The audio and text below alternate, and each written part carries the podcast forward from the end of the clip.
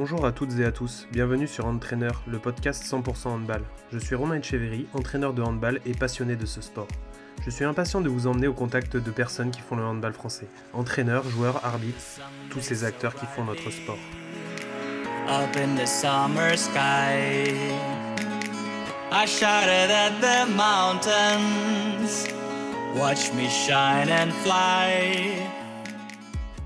Bonjour à toutes, bonjour à tous. Donc aujourd'hui, nous recevions Nelly Plazané. Donc bonjour Nelly. Bonjour. Donc déjà, comment vas-tu? Ça va bien, merci. Alors, euh, comment as-tu vécu cette période un peu compliquée? Eh ben, pour moi, je l'ai plus vécu comme une chance que comme quelque chose de compliqué, parce que euh, j'ai pu réussir à faire plein d'autres choses que la carrière sportive ne permettait pas forcément de faire. Alors plein d'autres choses, ça reste raisonnable. Hein. C'est pas du tout sortir et faire plein de choses, mais c'était réussir à se recentrer un peu sur soi et revenir peut-être à des choses beaucoup plus essentielles qu'on prend plus le temps de faire dans notre quotidien. D'accord. Tu as pu garder une activité sportive malgré tout?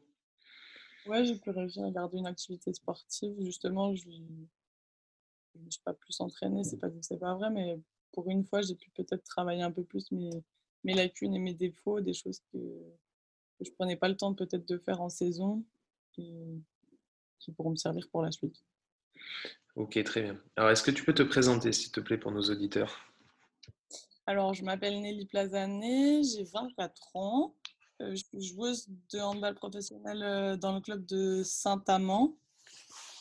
Et euh, à côté de ça, j'ai fait des études de, de psychologie, donc j'ai une licence en psychologie j'ai un diplôme de professeur des écoles et j'ai passé des diplômes en cuisine. J'ai un CAP cuisine et un CAP pâtisserie. Voilà. Plutôt fourni. Alors, est-ce que tu peux nous dire un petit peu comment tu es venu au handball et puis un petit peu ton parcours depuis que tu as commencé? Alors, je suis venue un peu tôt au handball, un peu à cause de mon frère qui a deux ans de plus que moi, donc il s'est mis au hand. Et puis, j'ai une petite sœur, donc on a suivi le grand frère. À côté de ça, je faisais du ski de fond. Et puis, au bout d'un moment, il a fallu choisir entre continuer le ski de fond à haut niveau ou le hand. j'ai choisi le hand parce que j'estimais que c'était plus sympa, j'avais des copines, j'avais plein de choses. Et donc après, je suis rentrée dans une filière un peu standard où je suis rentrée en, en pôle espoir.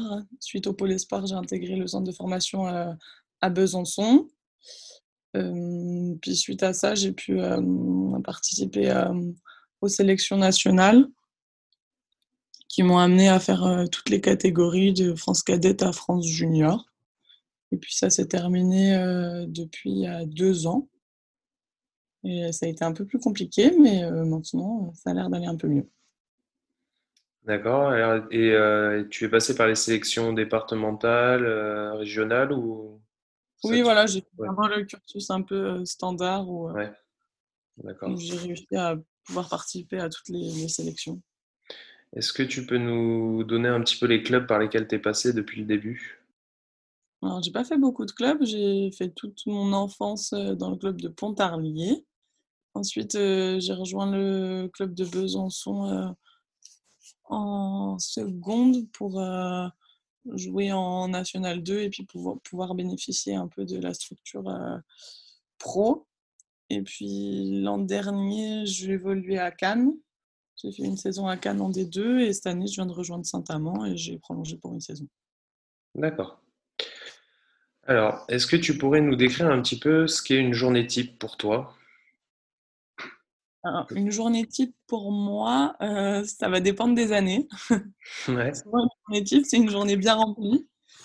Euh, j'ai pas vraiment de journée type parce que ça a beaucoup dépendu aussi euh, de, mm, de mes études à côté. Donc, euh, par exemple, je sais pas, il y a trois ans, une journée type, c'était je pars à la fac, je reviens en vélo, je vais vite m'échauffer, je m'entraîne, je repars à la fac, je retourne m'entraîner. Euh, le soir, c'est je m'étire en même temps que je fais mes devoirs. Et puis, le lendemain, rebelote. Et l'année dernière, ça changeait. Par exemple, euh, j'étais enseignante, donc euh, je partais à l'école le matin, j'avais des élèves de 3 ans toute la journée. Hop, le midi, je sautais dans les baskets, j'allais faire ma séance de muscu, je revenais. j'ai réussi à faire une mini sieste en même temps que mes élèves. Et puis après, je finissais la journée, je repartais à l'entraînement. Et le soir, il fallait préparer les cours pour le lendemain. Et puis, par exemple, cette année, totalement différent aussi. j'ai ouvert une micro-entreprise en cuisine. Donc, c'était, je me levais le matin, je préparais tout ce qu'il fallait pour mettre en place mes sushis. Hop, je partais à l'entraînement, je revenais, je cuisinais. Et puis voilà. Mais le maître mot, c'est souvent des journées très remplies. Oui, et ça diffère beaucoup selon les années. C'est intéressant. Au moins, tu t'ennuies pas. Non, c'est ça, oui. Et alors, en termes handballistiques, euh, ta semaine, elle s'organise comment en termes d'entraînement, de, de séances On s'entraîne. Peu importe les structures, à peu près de la même manière. On est entre 7 euh, et 8. On ne ferait pas 9 entraînements semaine.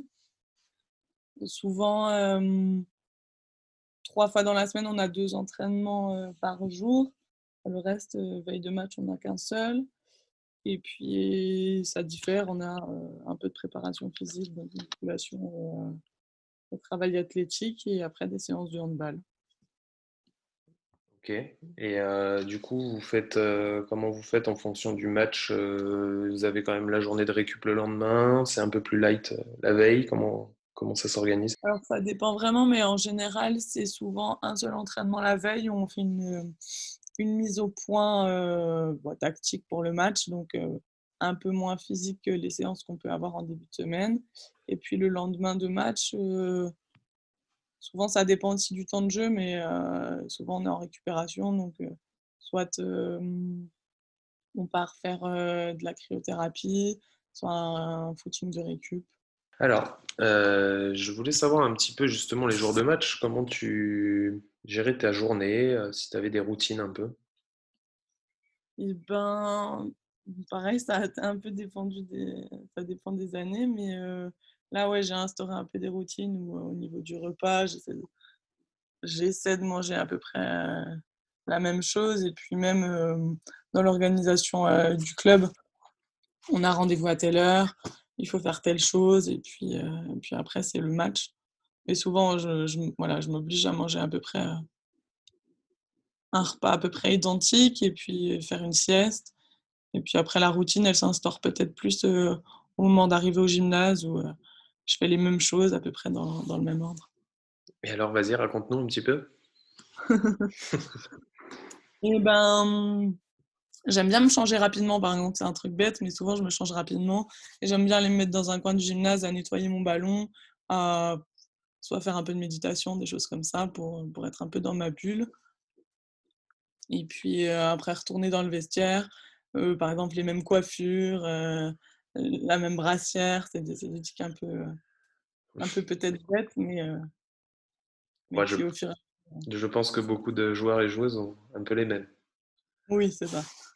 Alors j'ai pu voir, alors je ne sais pas si c'est toujours le cas où tu es, je pense pas, mais que tu t'occupais des réceptions euh, si, justement, euh, ah, d'accord. Mmh, à Saint-Amand.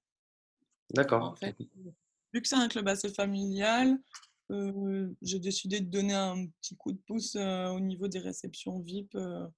donc, c'est vrai que là, cette année, c'était j'arrivais avec la voiture chargée de pâtisserie ou de plats sucrés que je déposais, puis après, je partais au vestiaire. Donc, souvent, je finissais un peu dans ma journée d'avant-match ce, qui, ce que j'avais pas eu le temps de faire la veille ou, ce qu'il fallait être fait au dernier moment. Ok. Alors, est-ce que tu pourrais nous dire un petit peu comment tu vois l'entraînement, toi Qu'est-ce que tu qu'est-ce que attends d'un entraînement Qu'est-ce que tu mets derrière tout ça? Bah, Le plus dur, mais le mieux à faire, c'est réussir à aller à un entraînement avec un objectif journalier. C'est la chose, je pense, la plus dure.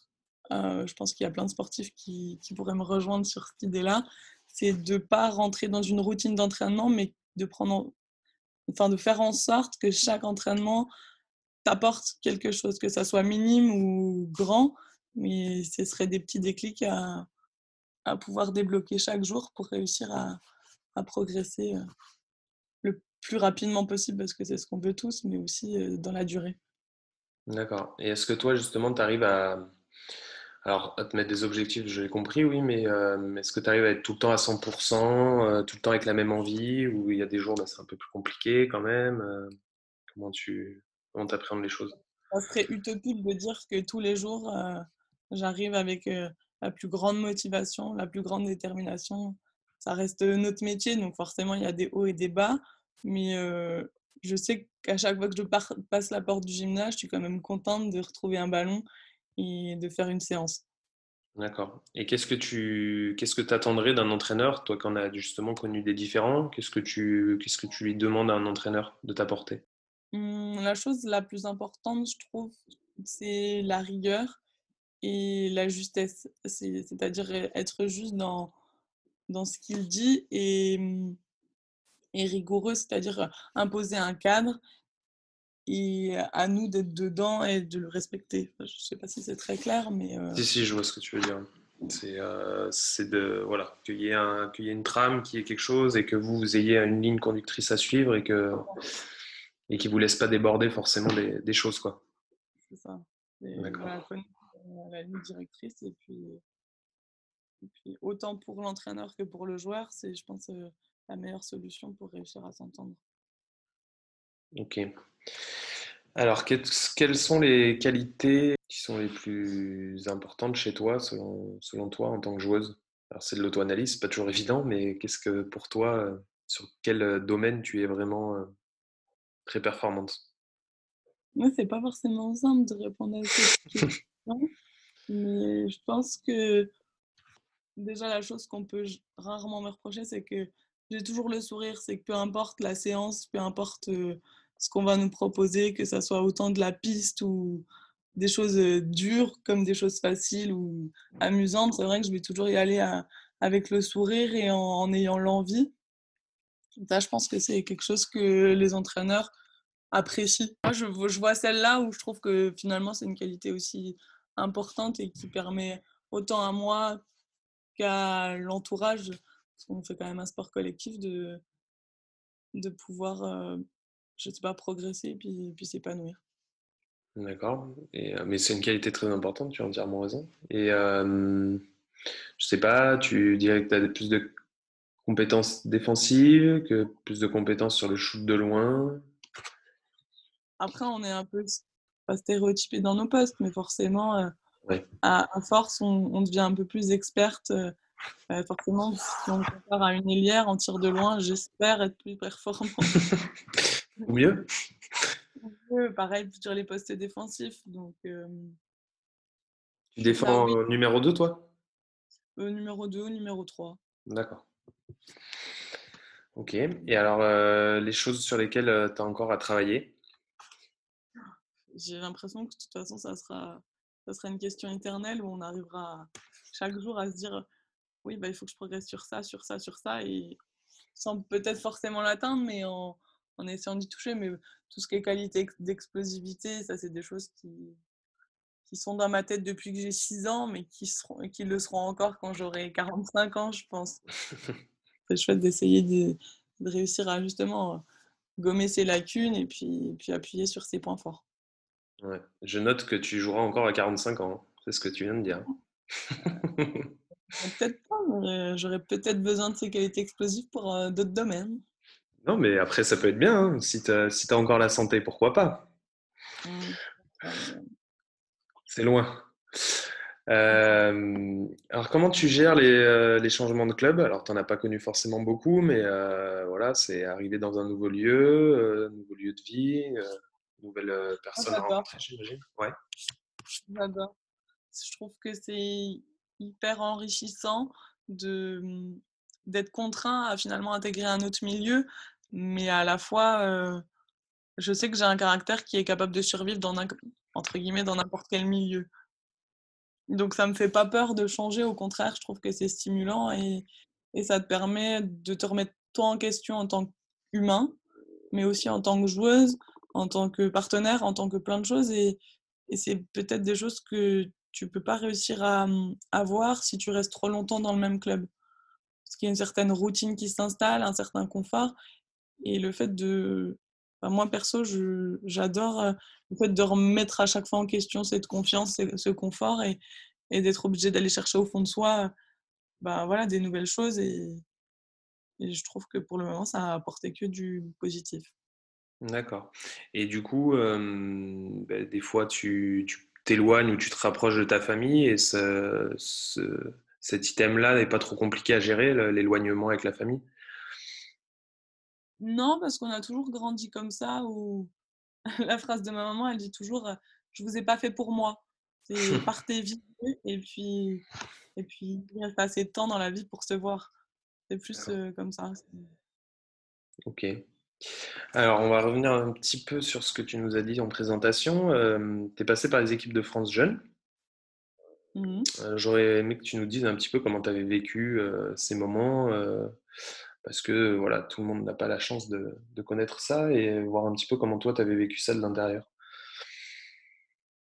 Ben, c'est des moments hyper chouettes qui commencent finalement tôt parce que les premières sélections, ça arrive, ouais, fin collège et du coup, heu, dans sa tête un peu d'ado, de se dire que tu es capable tu pars jouer un un mondial, c'est des choses, heu, c'est des choses un peu folles et à la fois, c'est hyper dur parce qu'on je sais pas comment expliquer mais, c'est qu'on t'envoie dans l'élite sans y en être vraiment préparé et après c'est «à toi de survivre» entre guillemets. D'accord. Donc, je ouais, je sais pas si c'est clair Si, mais si, tout à fait et du coup, c'est plus, tu parles au niveau, heu, de devoir, imp s'imposer ou justement la concurrence est très compliquée entre les filles? Comment ça se passe? non, c'est pas au niveau de la concurrence, c'est que c'est compliqué en tant que, je pense, jeune adolescente, Ouais, d'intégrer ce genre d'élite, sachant que tu tu sais pas vraiment qui tu es et il y a beaucoup de gens, du coup, par le fait que tu intègres les équipes de France qui gravitent autour de toi et je trouve qu'à nos âges, c'est vrai que si tu es pas bien entouré par une famille et ben, tu peux vite être débordé et et vite être, heu, soit trop prétentieuse, soit pas assez, enfin je je sais pas comment dire mais, hem ouais, ouais, je vois et du Donc coup, je trouve que ça a été une super expérience. Après, je sais que j'en ai enfin, j'ai jamais vécu des émotions aussi, je sais pas comment dire, aussi fortes, mais autant dans le positif que dans le négatif. d'accord et justement, c'est, heu, pas trop compliqué parce que tu sors de l'équipe junior et des fois, bah, il y a pas y a pas la suite et du coup ça, psychologiquement et mentalement, c'est pas trop compliqué? Si, ça a été hyper dur, là, ça fait 2 années où c'est dur, mais Ouais, c'est chouette. Enfin, je sais pas comment dire, mais je pense que après c'est ma philosophie de la vie, mais ce qui nous arrive, nous arrive jamais vraiment au hasard. C'est qu'il fallait que je retombe, peut-être pour me relever ou pas, mais ça m'a permis de faire plein de choses à côté qui m'auraient peut-être pas enfin, où le temps m'aurait pas laissé le faire si si j'avais, heu, poursuivi dans un cursus classique ou intégré les équipes de France A ou non, c'est voilà, il fallait que je vive jusqu'en France junior, c'était chouette.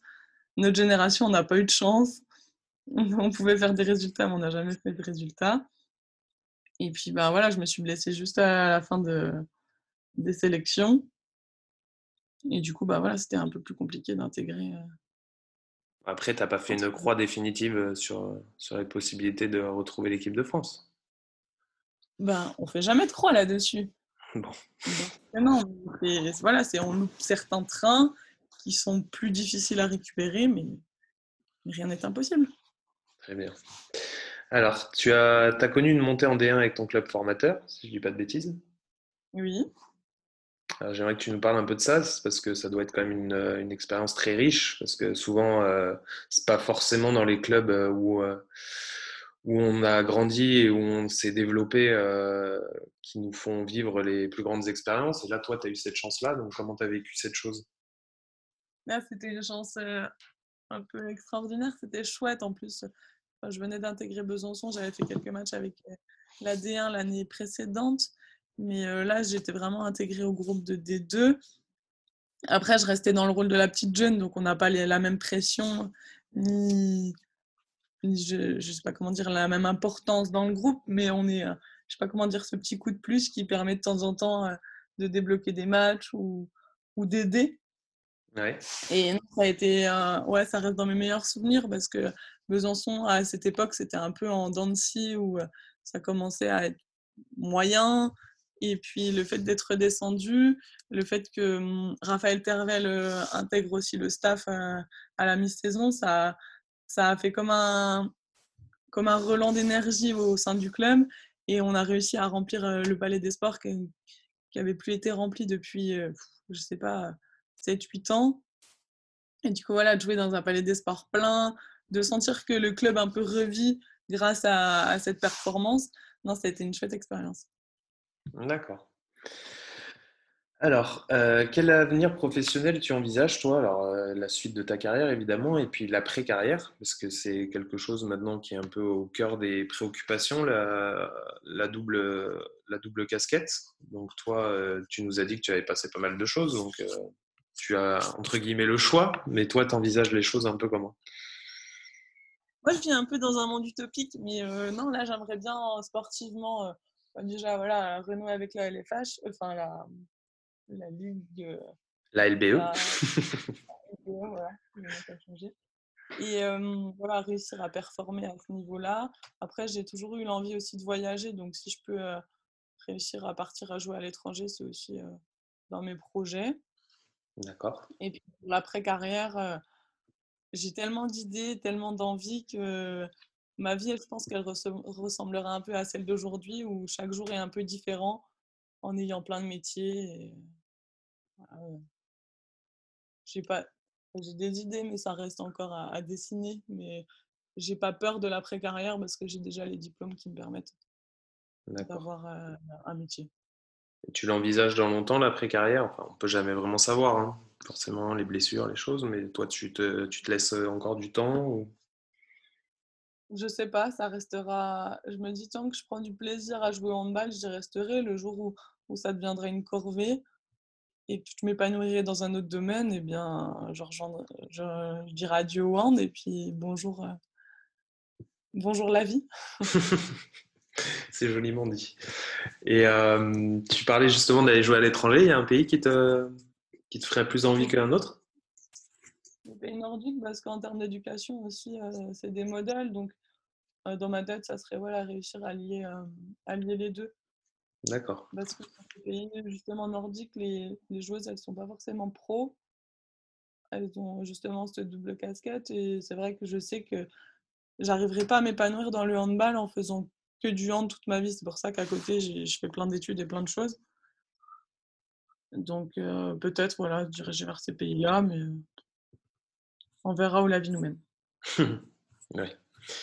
Alors, ça va être le moment où tu vas travailler un petit peu plus. Euh, il va falloir que tu racontes une anecdote qui te concerne, euh, quelque chose qui t'a marqué dans ta, carrière.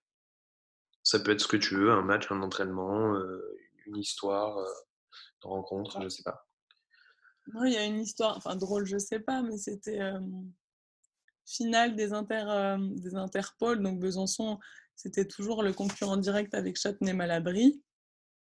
Et c'est mmh vrai qu'on venait de gagner l'année précédente, euh, mais il y avait la génération dessus de moi à 95, donc on venait de gagner, puis là on jouait la, la finale en dessous. Et c'est vrai qu'au cours du match, je sais pas pourquoi je, sors cette anecdote, mais euh, euh, Doudou Camara qui joue, là elle joue à Stella, mais on jouait l'une contre l'autre du coup. Et puis c'est vrai qu'à ce moment-là, je lui ai cassé une dent sur le terrain. Donc elle avait, elle avait plus sa dent, mais du coup elle avait réussi à finir le match. Mais après, elle avait tellement mal et c'est vrai qu'à chaque fois qu'on se croise, je pense à elle et puis à sa dent que, je lui avais cassée. D'accord, c'est une putain de jolie anecdote. Alors, s'il y avait une partenaire qui t'a marqué, avec qui tu as pu évoluer, qui ressort, alors je sais que c'est un exercice compliqué. À Besançon, c'est vrai que quand j'étais jeune, euh, il y avait Slajana Poplazic qui joue là à Brest. Ouais. Et je trouve que c'était. Ouais, j'adore cette joueuse et j'adore ce qu'elle dégageait parce que elle avait la maturité, l'expérience et pour autant, euh, elle jouait comme une enfant avec nous, les piottes du centre. Et, et sur ça, c'est vrai que c'était chouette. D'accord. Très bien. Alors, maintenant, c'est la partie euh, question de l'émission. Donc, tu vas avoir le droit à une question de, de notre invité précédent, qui était Johan Ploquin un gardien de l'équipe de France. Et euh, après, ça sera à ton tour d'en poser. Alors, la sienne est un petit peu compliquée, donc sois bien avec moi, hein, d'accord? Alors, il te, il te met dans une situation de jeu. Ok? Alors, il, donc, il dit quand une arrière gauche prend la balle pour aller au tir dans le secteur central, est-ce que tu sais que le défenseur au niveau du bloc va prendre le côté bras et le gardien va prendre à l'opposé du bras? C'est souvent la règle. Est-ce que toi, quand tu, quand tu es dans cette situation-là, tu, euh, tu vois la chose comme ça? Ouais, parce que j'ai construit un peu une manière de jouer qui fait que je sais que mon objectif, c'est pas forcément de battre le gardien, c'est de battre le défenseur au niveau du shoot de loin. D'accord, voilà. Donc c'était sa question, c'était qui était le qui était le gagnant dans ce cas-là? Comment tu voyais la chose? Pour moi, en tant qu'arrière, euh, je suis gagnante quand il y a un jeu de contre avec le goal, parce que, enfin, gagnant tu peux gagner plus rapidement comme si tu sais battre euh, le défenseur. D'accord. Donc toi, tu prends tout de suite la, le, danger le plus proche. C'est ce que tu mmh. analyses en premier, quoi.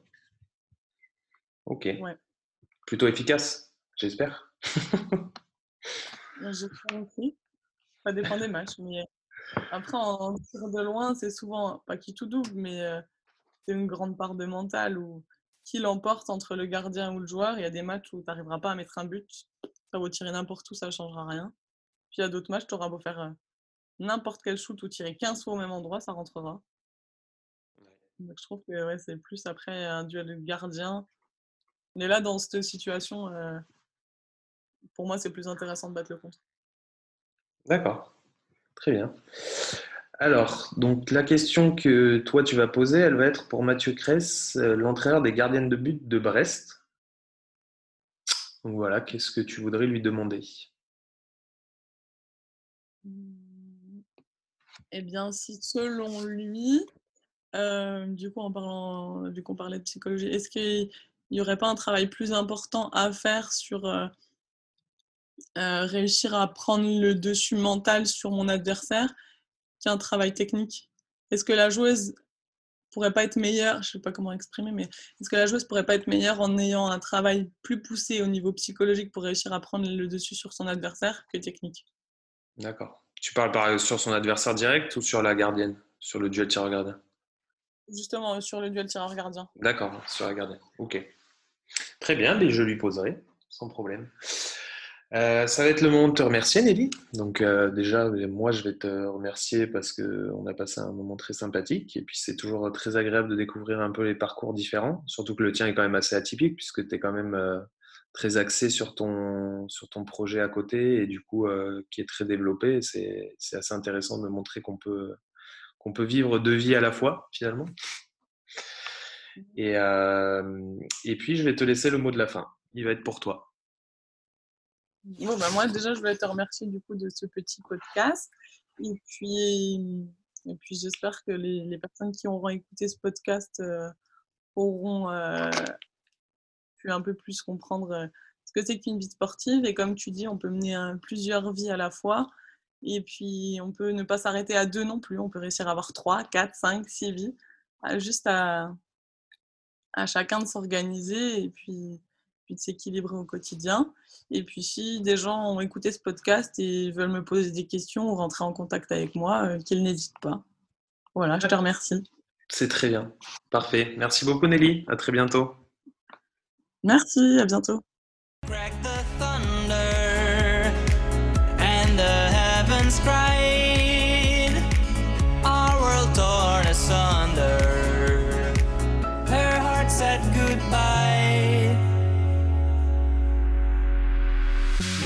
Standing in our ashes, feeling the sunshine once again. I move.